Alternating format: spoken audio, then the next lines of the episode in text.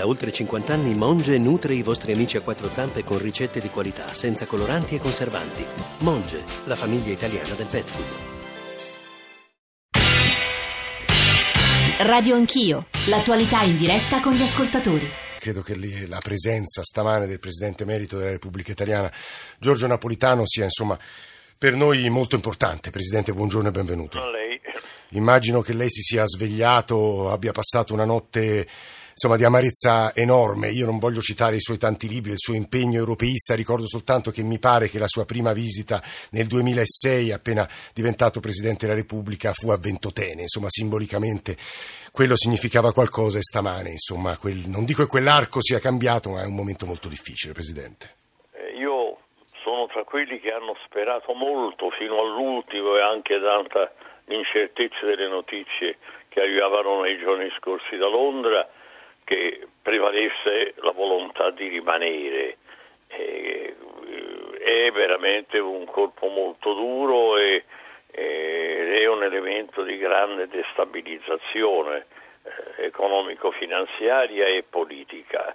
E naturalmente bisogna chiedersi anche quanto sia stato incauto il promuovere questo referendum, l'avere cioè ridotto a un sì e a un no affidati al voto referendario materie di enorme complessità per tutti gli aspetti che erano implicati nel restare o nell'uscire dall'Unione Europea, quindi avevano contato moltissimo fattori emotivi, a quanto pare ha contato molto la paura di essere raggiunti sì. da ondate di immigrati e richiedenti asilo se la Gran Bretagna fosse rimasta nell'Unione Europea e questo naturalmente dal punto di vista razionale è molto difficile capirlo perché eh, la Gran Bretagna sarà esposta come qualunque paese a queste eh, forti pressioni migratorie e l'Unione Europea certamente non avrebbe rappresentato una fonte di pericolo, a meno che non si consideri un pericolo anche l'arrivo di europei da, da, da parte dei paesi del continente in Inghilterra. Io sono del parere che naturalmente occorre eh, conservare il massimo di autocontrollo non solo a livello di autorità responsabili in Italia e in altri grandi paesi europei, ma anche a livello di cittadini e di persone che hanno responsabilità eh, comunque. Ecco Presidente, a questo proposito ovviamente la domanda che immagino voglia una risposta anche molto incerta e difficile da dare, stamane ci sono dei vertici a Bruxelles di grande importanza e da lì aspettiamo molto, eh, è che cosa dovrebbe fare l'Europa a questo punto, l'Unione Europea?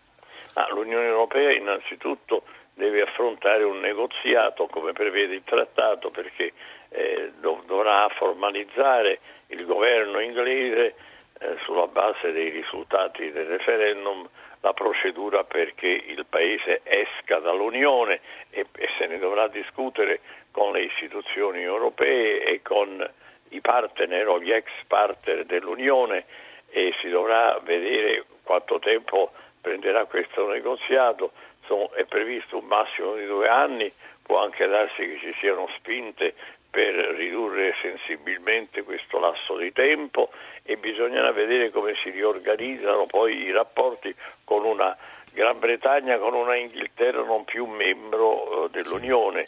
Comunque eh, risulta che sia a livello eh, di banche centrali e in primo luogo Banca Centrale Europea, come ha già detto il suo Presidente Mario Draghi, sia a livello di governo italiano come qualsiasi altro governo siano state fatte valutazioni. Se vuole che accenniamo a qualcuna di queste valutazioni lo possiamo fare.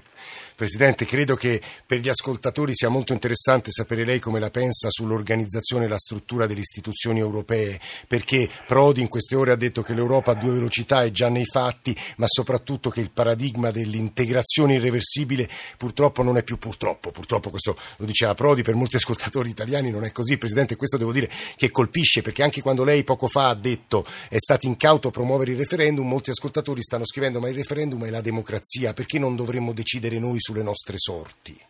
La democrazia innanzitutto è la Gran Bretagna che ce l'ha insegnato da qualche secolo, molto prima che ciò si verificasse in tutti gli altri paesi europei, la democrazia è il popolo che si esprime anche delegando alle istituzioni rappresentative il potere di decisioni complesse e delicate.